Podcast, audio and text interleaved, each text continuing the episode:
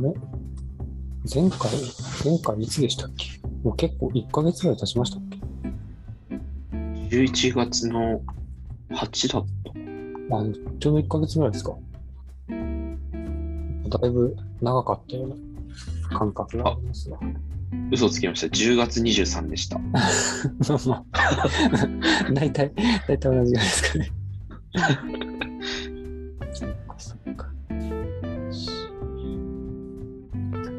の間、どうですか？あのー最近ちょっと面白いなと思って聞いてるポッドキャストがあって、ご存知かわからないんですけど、はいテンプルモーニングラジオっていう、全然知りません。知らないですか？はい。あのーお坊さんがラジオやってるんですよ。もう文字通り、テンプル。文字通り。で、あのー毎日配信してて朝。えー、何、説あ法のいや、違うんですよ。あのーえっ、と、週ごとにゲストでいろんなところからお坊さんが来て、二人で お坊さんとお坊さんでトークしてるんですけど、気になる。かやってる方はなんか松本翔慶さんっていう方で、はい。なんかあの、えー、なんか、お寺に、まあ一応お寺には多分配属はして働いていらっしゃるんでしょうけど、なんかあの、インターネット上でのお寺をなんか運営してたりとか、なんかあの、掃除を、なんか掃除をすることをなんかすごく大事にしてて、なんかあの、お寺でお掃除をする人たちを募って、なんかあの、みんなでお掃除、お掃除をするっていう活動をされてたりとか、なんかいろいろ、あの、手広くやってる、なんか結構近代の、現代のお坊さんみたいな感じで、か聞いてたら結構、あの、なんか自分でもなんかためになるようなあー話とかもしてて、例えば面白す面白かったのが、祖父から受け継いだソーシャルキャピタルとか、えー、はい。あと、失敗を恐れないでとか、なんかそういうの結構面白そうなタイトルで、あの、ゲストのお坊さんと話をしてですね、うーん。なんか、すごくなんか、あの、まあ、今の世の中いろいろ情報がありますから、あの、自分に都合のいい情報だけをこう、拾って、あの、あれしてるだけかもしれないんですけど、なんか失敗を恐れないでっていう回で言ってたのが、自分で計画を立てて、えー何かをこう、実行する。で、それが計画通りに運んだ場合に、あの、まあ、いわいわゆる成功、それは成功したってあの言われているけれども、それは本当に成功と言えるんでしょうかっていうような問いかけがあってですね。まあ、それはなんでそういうのような問いかけをしていたのかっていうと、なんか、要は自分で計画を立てるっていうことは自分のキャパシティの中だけでしか計画が立てられるわけ。自分のキャパシティの中だけでしか計画が立てられないからなんかそのより高み自分の能力とかキャパシティとかを超えたところにはたどりなかなかたどり着くことができないと。その松本翔慶さん曰く。だから計画、自分が立てた計画通りに物事が運んで、まあ、それが順調に計画通りにいって、まあ、結果終わったと言っても、えーそれは、まあ、成功とは言えないっていう考えもできるんじゃないかというような話をして、あのーまあ、要はその松本さんが言いたかったのは、あのー失敗してもいいから、とにかくチャレンジして、あの、見ることが大事だっていうことが多分言いたくて、あの計画をする、計画を立てることがあの意味がないって言ってるわけでは決してなくて、計画を立てることはもちろん大事なんだけれども、その計画通りにいかないこともあるし、あの別に計画通りにいかなかったことが失敗っていうわけでもないしっていうような、だから今の世の中はなんか失敗するっていうことがなかなかしにくくなってきてますよね、みたいなことを、あの、ゲストのお坊さんと、なんかすごいほんわかな雰囲気で、あの、喋っていて それをなんか聞いてると、ああ、なんか、ちょっとこう、現代社会とはちょっとなんか浮世離れしたなんか世界にいる人たちっていうイメージがあったんですけど、だけど、そのお坊さんたちも、なんかちゃんとこの現代をいろいろ考えて、なんか活動して やってるんだなっていうので、なんか面白いなと思って、で、最近、聞いてます。で、その毎回のポッドキャストの最後に、うん。いろんなお寺であの読まれてるお経が最後にくっついてるんですよ。それは正直あのずっと飛ばしてるんですけど、ご、ご当地みたいなこと？あ、そうです、そうです。いやあのそれはちょっと飛ばしてるんですけど、なんか結構あの構成も面白いし、話してる内容もすごい面白いし、なんかお坊さんが話してることってあまり聞くことないんで、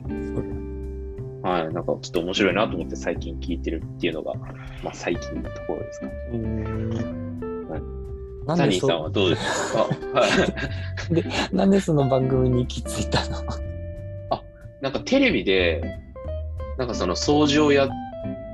なんか人を募ってなんか掃除をやったりとか、あの、講話って言ってなんかお坊さんの話をなんか朝やるのをなんかやってる結構若いお坊さんがいるっていうのをなんか、本当になんか番組と番組の間の3分ぐらいの番組でなんか取り上げてて、で、ああ、それ面白そうだなって思ったら、ちょうど番組でポッドキャストやってるっていうようなことが載ってたんで、調べたら 出てきたっていう感じ。なるほど。はい。偶然の出会いだったんですね。あ、本当にそうです。えー、あ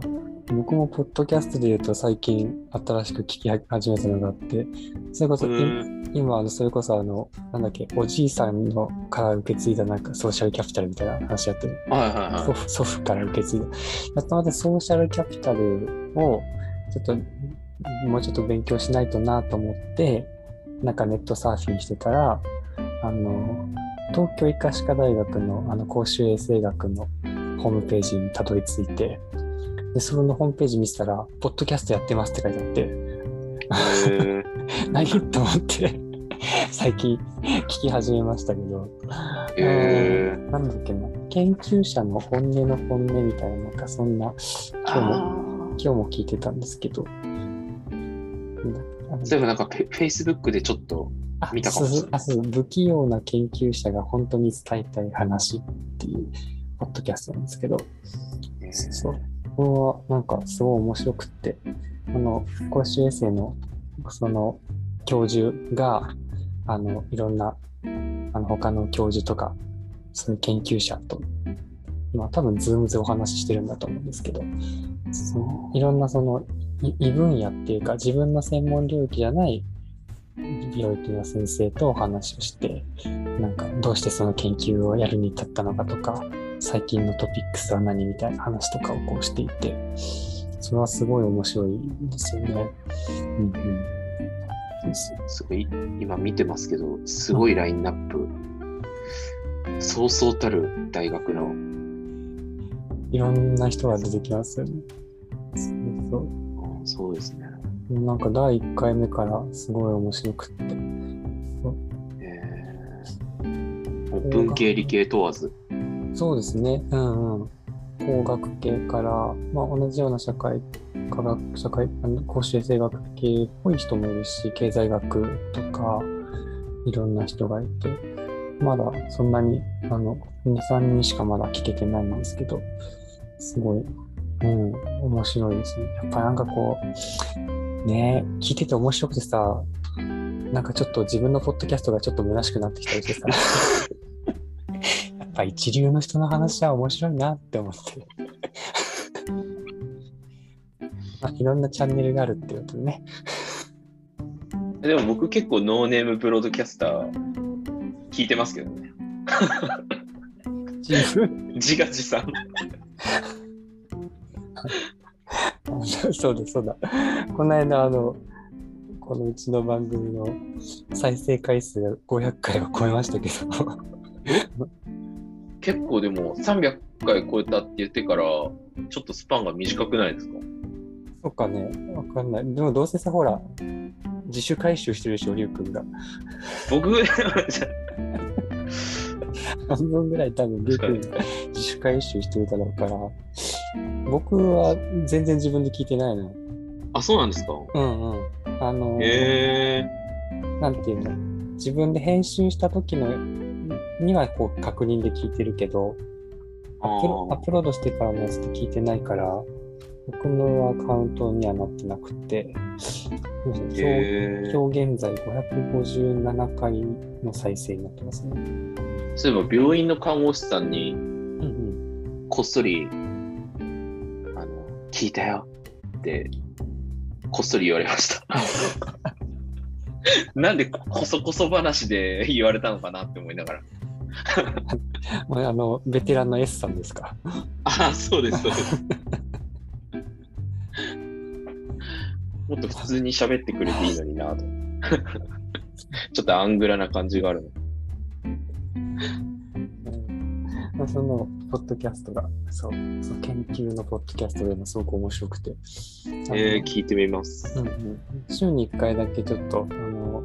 いつもと違うところに勤務するときに、ちょっと通勤時間がちょっと長いので、その時にいつも、うん、行き来で聞いてるんですけど、え非常に面白いですね。今ちょうどあの、まあちょっと回数飛ばして気になるところだけ聞いてるんだけれど、ちょうど今日聞いてたのがソーシャルキャピタルのあの研究者の会をちょっと聞いてたところで、うんうん、面白かった。なんかやっぱ時代背景が大事だなっていうのは当たり前だけど、その研究がされてきた背景に何があったのかっていうところが、うんうん、なんかそこがこう、あ、そうだ、今ほら、ちょうどこれから、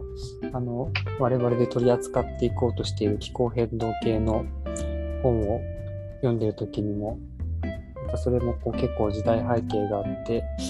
あの反映されるじゃないですか、いろんなこう社会的な風潮というかが。うんそのその歴史とかもちょっとこう今、ソーシャルキャピタルの話を聞いてたらちょっとリンクするところがあって、ああ、そうか、こういうきっと背景があるんだなとか思ったりして、そのその資本主義の流れがこう特に80年代からこうガラッと変わって、うん、新自由主義と言われるこう傾向にどーっと考え傾いていく頃にソーシャルキャピタルの研究もそこでこう格差がやっぱ広がったことに反映してなんかそこからどーっとこう研究が進んでいくようなところがあったりしたみたいで、まあやっぱそういうちゃんと時代背景を押さえておかないとなと思ったし、まあ、まあ過去のこともそうだけど今自分たちがどういう時代にあるのかっていうこともちゃんと意識しないとなっていうのはすごい当たり前のことなんだけど改めてそう聞きながら思いましたね。うん、その辺が分かってないとこう研究のなんか面白みとかも分かんないなと思いながら、うんでもちょっとそんなことを思いながら今日は帰ってきました。ポッドキャスト系の近況はそんな感じですね。ポッドキャストじゃない近況で最近一番興奮したことは、あの、地域か、この間ほら HPH の話をしたじゃないですか。はい。ヘルスプロモーティングホスピタル。で、あの、地域活動、地域の健康づくりをしていきますっていうところだったんですけど、うんと、やっとその活動がこう、地域に出る活動がやっとちょっとできまして、えー、この間、あの、近くにある保育園の園長さんとか、保育士さんとちょっとお話を、インタビューさせてもらう機会をもらって、へそのえ。話は聞けたんですよね。それはすごく最近は一番興奮しましたね。子どもの健康格差をテーマに、特にその、まあ、コロナになって、まあ、さっきの経済格差の話じゃないけど、うんまあ、女性とか非正規雇用の方たちが結構大変な状況に仕事がなくなっちゃったりとかいうところで、うん、でもともと大変な環境にあった一人親世代、一人親世帯、その母子家庭の方とかが特に大変で、そこであの子どもの貧困問題ももしかしたら深刻化してるんじゃないかなとか、うんその貧困問題の中で子どもの健康格差も、えー影響が出てないかなとかいう問題意識をもとにあの今年度はそういう取り組みをしてみようっていうことになったんですけど、うんへー。まあでその保育の現場っていうのが子どもの貧困問題でいうとあの貧困問題の最初の砦っていうふうに保育の現場は言われていて一番最初にそこにキャッチするというかいうふうに言われてたので実際どうなのかっていうところを伺いたくて保育園にお話を出せてもらったんですけどね、うん、非常にやっぱり勉強になりましたね。でもそこでもやっぱりね、ソーシャルキャピタルだなって話を聞いてて思ったところもあって、そうそう。セーフティーネットとソーシャルキャピタルっていうのが自分の中で保育園の役割として大きいなと。まあ、あのもちろんほ本業のその保育っていうものとはちょっと別なあの役割としてなんですけどね。うそういち早く察知するっていうそのセーフティーネット的な役割と、あとその親親たちのつながりを作って、で親同士のこう支え合いの仕組みを作ったりとか、でそれを通じてあのその子どもたちが卒園した後もつながれるような関係性を仕組みを作って社会のそういうネットワークみたいなのを生み出していくっていうふうなそういうソーシャルキャピタルを作ってる役割もあるなっていうのを話を聞きながらすごい思って。そうそう。なんかこうまあそれそのものには私たちは関わっていないけどなんかそのソーシャルキャピタル要はその例えば親世代の集まりとかのそういう活動をちょっとあの活気づけるような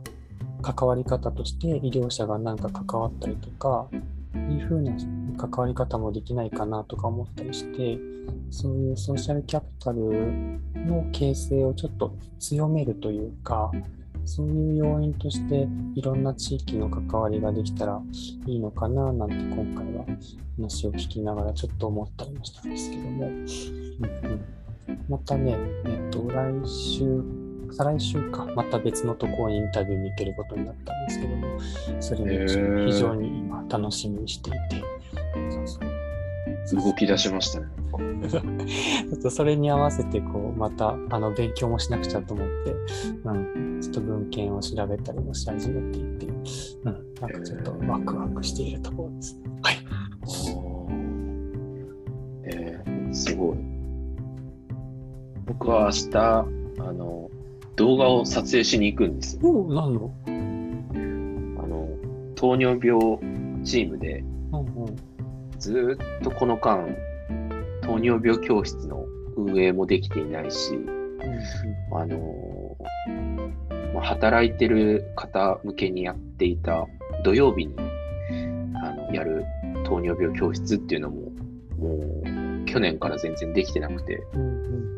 でその代わりに何かできないかっていうのを、あのみんなで話し合ってたんですけど、うん動画作ろうっていう話になりまして、うんうんあのインターネットでそういった情報を配信、配信というか発信していったら、まあ、好きな時間に見れていいんじゃないかっていうようなことで、で、第1弾の歯科の先生と歯科衛生士さんが、あの、資料を作ってくださったものが、もうすでにホームページにアップロードされてるんですけれども、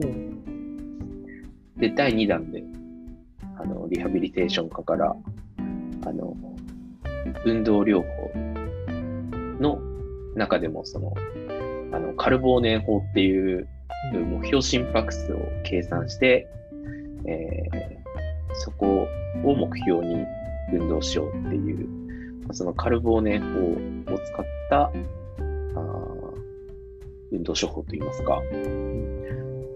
それで、まあ、実際にどのぐらいの運動をしたら、あーまあ、心拍数、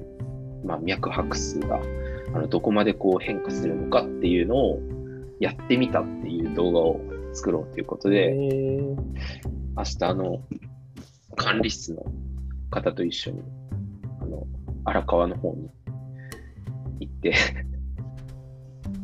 ちょっと撮影する予定になってるんです。えー、寒そう。えー、これも、その防具スケールみたいなこと？えっと、なんか自覚的な、なんかあの、運動の強度の設定の方法が、まあ、あの、いくつか、あの、あって、まあ、ボルグスケールも、あの、自覚的な、うんあの、運動強度っていうのであるんですけど、まあ、その、いくつかある運動強度の中で、あの、心拍数を用いた運動強度の設定方法っていう、すごい絞ったところの話です。なるほど。はい、ちょっと勉強不足でした。えー、。はいい。あ、そうか。それはちょっとじゃあ、あれね、こう交互期待ということですかね。なんか、あ、そうですね。ホームページにアップロードされたら、あの、見ていただける。ね、何種類かあるんですか？その運動パターン。えーっと、まあ、よく言われているのは、あの運動処方するときに、あの、フィットっていう、あの、FITT っていうのを、それぞれ、あの、えーっと、F がフリケンシーか、えーっと、頻度、I がインテンシティ、強度、で、T がタイムと、T がタイプで種類。えーその4つを、あの、それぞれにこう、どのぐらいでやったらいいですよっていうので、運動処方をやっていくんですけど、その中のインテンシティの強度の中のさらにあの心拍数を使ったあ強度設定ってい。うようなところの話なので、かなりこう枝分かれした先の話なんですけどど。まあ、たくさんコンテンツを用意して、あの短い動画であの分かりやすく簡潔に伝えていくっていうなので、あの見たい方が自分の見たいところを選んで見たらいいかなっていうので、うんうん、そういった、まあ、5分っていう短い時間で撮るっていうのでやってます。どういうこうレイヤーを対象にしてるんですか？あの、もともと土曜日糖尿病教室っていうのが、あの、普段働いてる方が平日の糖尿病教室になかなか参加することができないっていうので、じゃあ土曜日に、だったらあの仕事休みの方も多いだろうから来てくださるんじゃないかっていうので、まあ、やってたんですけど、まあ、その代わりになるものとして、あの動画配信っていう位置づけになってるので、一応あの、働いてる方向けっていうような感じにはなってます。働いてる人っていろんなこうレイヤーがあるじゃないですか。あ労労働いてる人のどういう労働をしてる人なのかとか、ああ、えそこまでの、それこそ経済的な階層とか、ああ、どれぐらいの余裕が、経済的な余裕、時間的な余裕がどれぐらいあるのかとか。なあ、そこまでの対象を絞ったりっていうのはしてなかったですね。あの、もともと土曜日糖尿病教室が開催できてた時も、ターゲットはその、まあ、広く、その、働い、普段働いてて、平日の教室に参加できない方っていうのが対象だったんですけど、あの、実際に参加してくださる方も、まあ、普段働いてない、もうあの、引退されてるような方が、まあ、結局、多かったりなんかして、まあうまくちょっとその、来ていただきたい方と、実際参加してくださる方で差はもともとちょっとあって、うまく、あの言ってなかったっていうのはあるんですよね。ただまあ、今回動画配信にすることで、まあ、糖尿病自分でちょっとこう興味を持ってどういうふうにやっていったらいいんだろうっていうのを、そういう気持ちがある方っていうのがまあ前提になっちゃうんですけど、あのうちのホームページに来ていただければ、まあ、いろんなコンテンツがあって、あの短い時間で学べるっていうのが、まあ、できたらいいなっていうので、まあ、まだ2第2回目で全然コンテンツどころか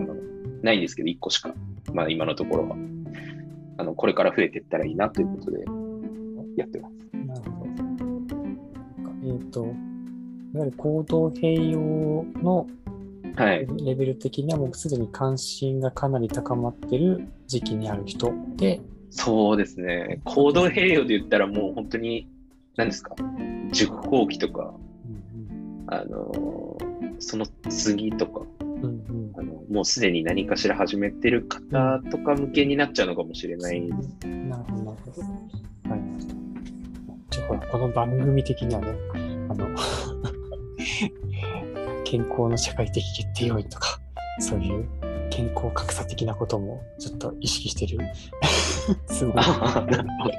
そうそうするとほら、確かに確かに。いかにね、その大変な状況にある人とか、要は格差で言うと、ランクの下の方に置かれてしまっている人たちの健康にどうアプローチできるかっていうところが、まあ、まあ、個人的にはというか問題意識ではあるので、そのヘルスリテラシーがあまり高くないかもしれない人とか、経済的な余裕があまりないかもしれない人とか、そもそもなかなかそういう関心を持ちにくい人にどうアプローチできるかっていうところが、そこもこうなんか視野をそこまで入れてなんかできると面白いなとちょっと思いました。確かに。うん、そうですね。今、そうですね、やってるのがまだ本当に走り始めなので、うん、ある程度ちょっとこう軌道に乗ってきて、コンテンツが溜まってきたら、あの、じゃあ、そのいわゆる全熟後期、コード変を言ったら、何それっていう感じの、まだ、え、導入全然大丈夫だよっていう方にどうアプローチできるのかっていうのを考えられたらいいですね。確かに、ちょっとその視点は持ち持ちつつやっていきたいと思います。積極百ですいやいやいや。確かに、このポッドキャストのテーマはそうですよね。最近全然あの前振りを喋んなくなっちゃいましたけど格差。社会動向の話は全然喋んなくなっちゃいましたね。やっぱりあのーあれですね、番組としてやっぱあのやるには、あの毎回のこの、あれはあった方がやっぱあの綺麗ですよね。あの、毎回毎回のその始まり。あの、テンプルモーニングラジオ聞いてて思いましたけど。なんか、そう、唐突に始まるのもいいかなって、なんか勝手に思い始めちゃった、こう。まあでも、その、あれですもんね。あの、今の段階ではまだその、あれですよね。自分たちがこう話すことでこう勉強になったりとかっていう、そういう位置づけの、あの、まあ、おまけ程度の収録。これからようやく、ちょっとこう少しずつでもあの聞いてくれた方がこう学びになるようなっていうような、ちょっとこう講話的な、講義的な回がちょっとようやく前回ぐらいから出てきたぐらいだから、これからですね。わかんない。わかんない。一刀両断。なんかほら、ね、アウトプットすることで自分の学びを定着させるのは大事だなっていうところもある、ね。あ、もうそれはもう間違いないですね。間違いない。そうね、理想的にはその世のため、人のために何か役に立ったらいいなっていうのが あったしね、本当はね、そういう意味合いを持って始めようって言ったはずだったけど、いやー、ね。僕はあの収録したもの後でも聞いてるんで、うんうん、あの復習というか、どうしてもこう時間が経つと薄れちゃう部分ってやっぱあるんで、ね、聞き返すことでの、ああ、こういう時楽しかったな、みたいな、うん、あの話すごい面白かったなっていうのをまた思い出せて、すごいいいです、個人的には。僕もだからあのエディター用の、編集者用の、なんだ、あの再生回数がカウントされないバージョンのはたまに聞いてます。すごいたまに聞き返す。うんうん、あれ何喋ったっけみたいなので、そのそれで言うとね、再生回数はね、あの、結構初回の方にやってた、はいなんだっけ。ケアの生活モデル化とは。あ、そうそうそう。ケアの生活モデル化がね、ダントツにね、聞かれてるんですよね。へえ。多分まあダントツにリュウ君が再生してるんだけど、僕多いかもしれないですけど、でも最近僕あの久々っていうのすごい聞いてるんで、すごい聞いてた。すごい聞いてます、久々。だからあの、久々がすごい上がってきてたら僕かもしれないですけど。そんなに上がってない。えー、あ、じゃあ、ケアの生活モデル化も僕じゃない要素絶対あると思いますよ。うん。なんかまあ多分ね、他のチャンネルの人からしたら、もうなんか笑っちゃうぐらいなんだろうけど、いや、ケアの、ケアの生活モデル化が81回なんですよ。えー、で、例えば、えっと、なんだ、久々とかは23回なのね。へえ。で、あの、福井市屋やったじゃん。あ、はいはい。福井市屋会が77回再生なんだけど、え？すごい。でもね、これね、あの、聞いた人が、ちゃんと最後まで聞いてるかみたいなのを調べることができて、ああ、へえ、すごい。福井市屋はね、なんか5分ぐらいでみんな消えてんの。多分、タイトル見て、あ、何これって思って、ポチッと押したけど、なんだこれっつって みん、な再生終了しましたっていう やつな。その点で言うと、ケアの生活モデル化はね、最後までみんな聞いてるんだよ、ほとんど。へえ。なんかこれはなんでこんなにヒットしてるのかよくわかんないんだけど。まあ、いや、そそんなこともね、ちょっと調べられるみたいですよ。こんなところかな。で、今後ですね、これからのところの、ちょっと、どうや、どんな、番組にしようかというところを、今日は検討しようと思ってるんですけど、前回のあの、収録の最後の方で、りゅうくんがいきなりアボカドの話をして、なんかと、なんとかといえば、アボカドですね、みたいな、なんだっけ。ヘルス、えー、ヘルスプロモーション、ヘルスプロモーション。あれですよね。あのー、アボカド食べると、チリで干ばつが起きるとか、そういうことですね。そうそう。ヘルスプロモーションから急にアボカドの話になったんですけど、まああの、このテーマをちょっと、あの、深めたいなと思っていますね。でも、個人的にあの、ああれ、久々の回で喋ったんだっけ？なんかその、ちょっと体調崩して、それからあの、いろいろ、あの、これからのことを、なんかこう考え込んでしまってみたいなことを言ったんですけど、あその時になんかこう、今後かちゃんとこう取り組みたいテーマとして、まあ、その今、HPH の方でややり始めた子どもの健康格差、子どもの貧困のことと、あともう一個は気候変動の問題がどうしてもこう、やっぱり将来のことを考えたら、うん、無視できないなというか、うん、なんか切迫するような課題だなと思っていて、その気候変動問題をちょっとちゃんと勉強していきたいなと。そして、あの、我々のね、専門職としてどう関われるかっていうところを、ちゃんと道筋を見,、出して、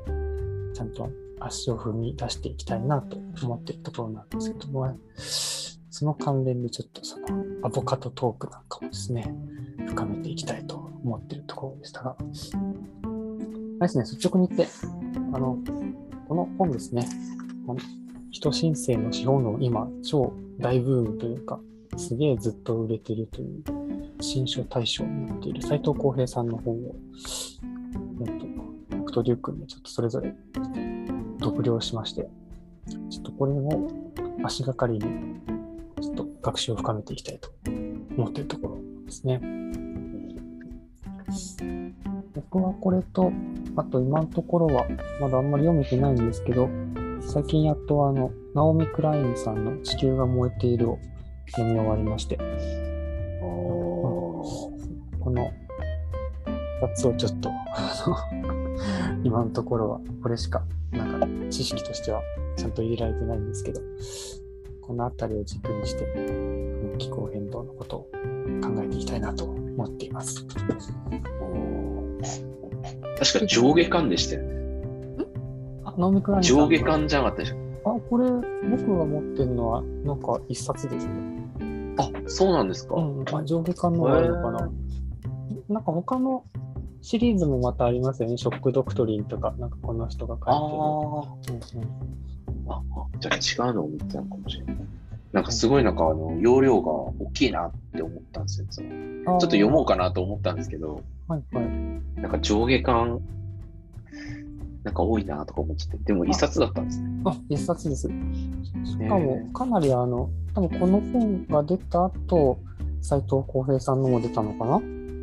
へえああ、そうなんですね。多分、斎藤浩平さんの本を読んでから、このナオミ・クラインさんのやつを読んだら、結構スルスルいけるというか。ああ。うんうん。えー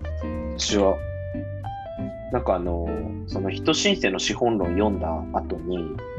あの、具体的にじゃあ、この人申請の資本論って、多分なんか僕の理解としては、あの、その、気候変動と、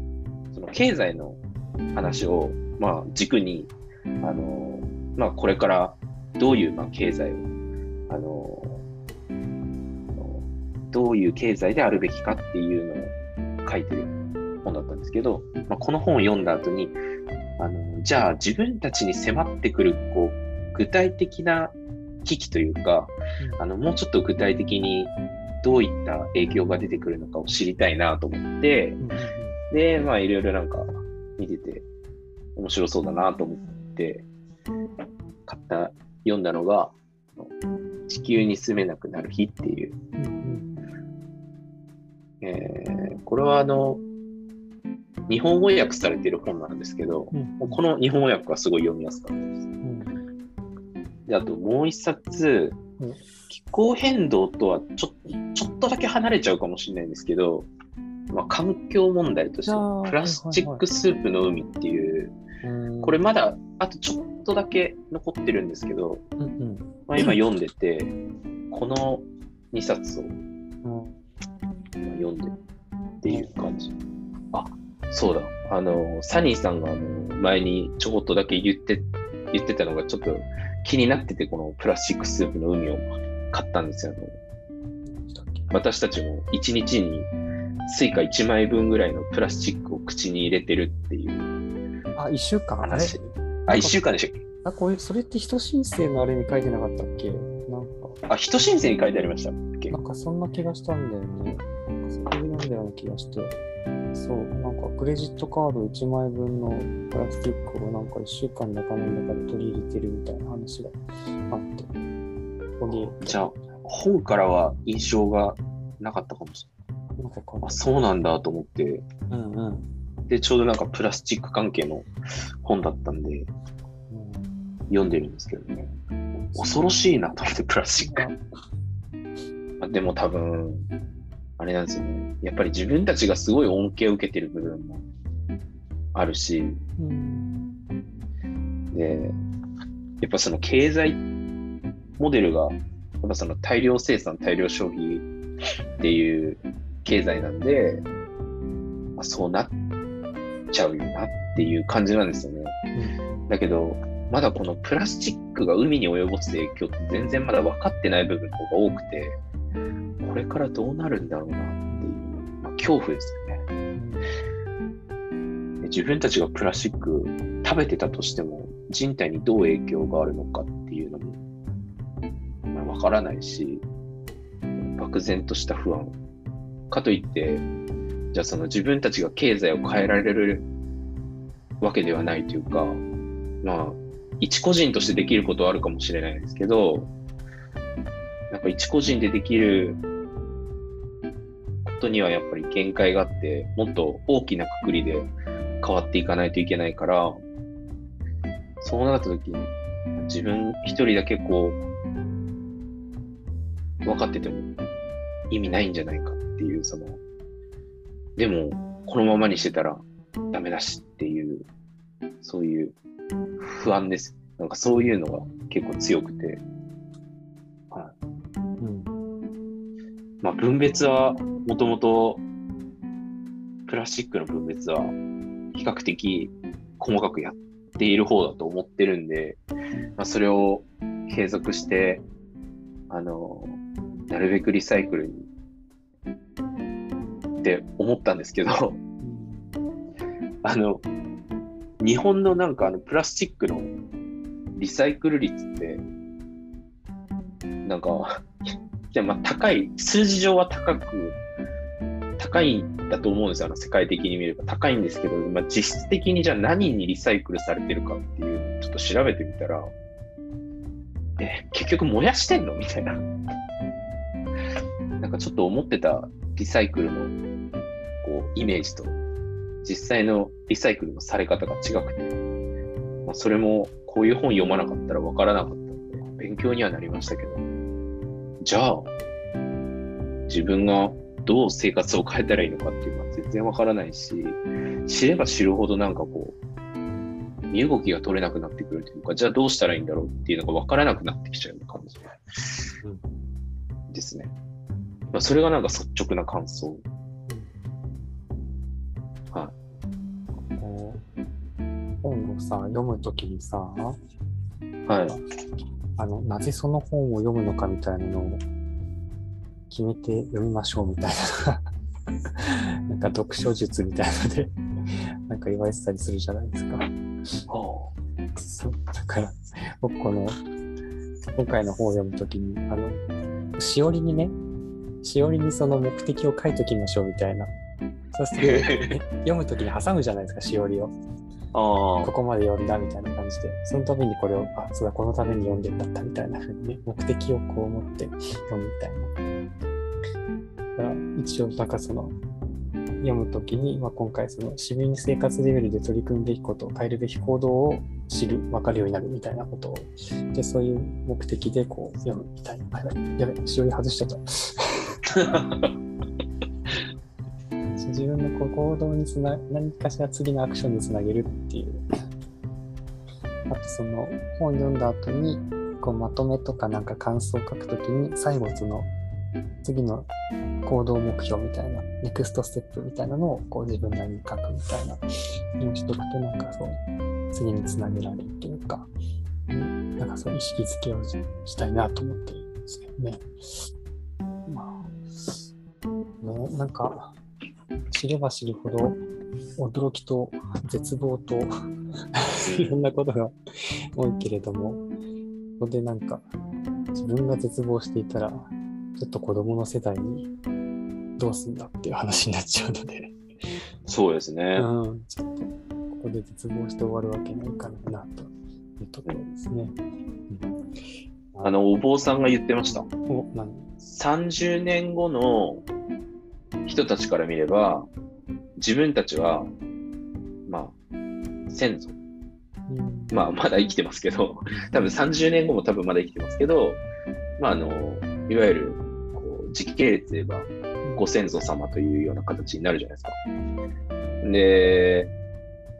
もう例えば30年前の、とかまあ50年前の人たちからすれば、自分たちは未来人だというふうに言うことができて、その、例えば30年後に、こう、ここ地球でこう生活している人たちから見たときに、えー自分たちはいい先祖だったと言えるのかっていう、なんかその自分の位置を、まあ今ここで生きているものっていう立ち位置からちょっと離れて、30年後に生活している人たちから見た時の自分たちっていうような、そういう視点を持つっていうのが面白いっていうふうに言ってて、なんかその気候変動も、そうですね。なんかその一個ポイントは2030年までに、えー、減らさなきゃいけないっていうのが一個目標になってましたっけ？なんかこの本では。うん、あと10年しか、10年もないですけど、と先のこう未来を想像しながら、今どうやっていくかっていうのを考えなきゃいけないなっていうのを、あのお坊さんの話からうん。伝わってきたというか、そうだね。はい。なんか今すげえどうでもいいこと思い出しちゃったんだけどさ、はい。なんか小学校の時にさ、こう、硬筆あの、鉛筆で字を書くやつ？はいはい。硬筆ってあったじゃん？はい。なんかあれの時に、すごい字をきれいに書かなきゃって思った自分のモチベーションが、いつかこの日本語っていう文化が滅びた時に、その後の世代の人が、その文明を、日本語っていうものがあった文明を発見した時に、もしたまたま自分の字を見つけちゃった時に、その文字が正しく解読されなかったらどうしようって思って、ちゃんと綺麗に書かなきゃって思って、すげえなんか練習した記憶がある。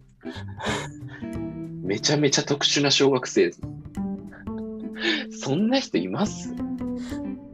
なんかそういうのあるじゃないですか。ほらエジプトのね、古代エジプトの文字とかなんか一生懸命解読してるじゃないですか。もうもうしてた時があったじゃないですか。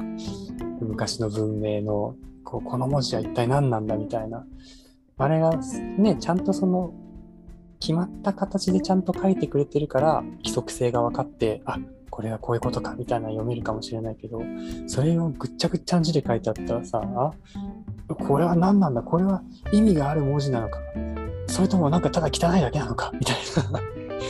なんかその後世の人に余計なこう苦痛を与えてはいけないなみたいな。ちゃんとその文化をそこで発見してほしいなっていう思いがあって練習してた記憶がありますね。どうでもいい。ごめん、すげえ、すごい脱線しちゃった。滅びるのが前提になってるっていうのがちょっと怖い。ね はい、すいません。せっかく今話がいい方向に行ってたのに。じゃあそんなところで次回は、あのーまあ、いわゆる風が吹けば桶屋が儲かる系の話で、あの、実は身近な、身近で使ってる実はこんなもの、日常的なこんなものが、実はこんな問題を起こしているよっていうか、そういうふうな、えーテーマで、いくつかネタを、えー学習して、共有、お互いにちょっと共有してみて、はい。でやっぱ気候変動の問題ってこう、なんだろう、実は私たちの身近なこう、まあ、消費行動だったりとか、生活様式が関連してるんだけど、またそれをこう自覚しにくいっていうところがあるので、ちょっとそういう、あの、風が吹けば桶屋が儲かるトークから、ちょっと気候変動の問題の認識にを深めていけるような、そういう導入の、導入としていけたらいいかなと思います。はい。じゃあ次回もまたよろしくお願いします。よろしくお願いします。じゃあ、それでは、それでは。ということで、はい。じゃあ明日、あれですね、動画編集じゃない、撮影頑張ってください。はい、ありがとうございます。じゃあお疲れ様です。おやすみなさい。おやすみなさい。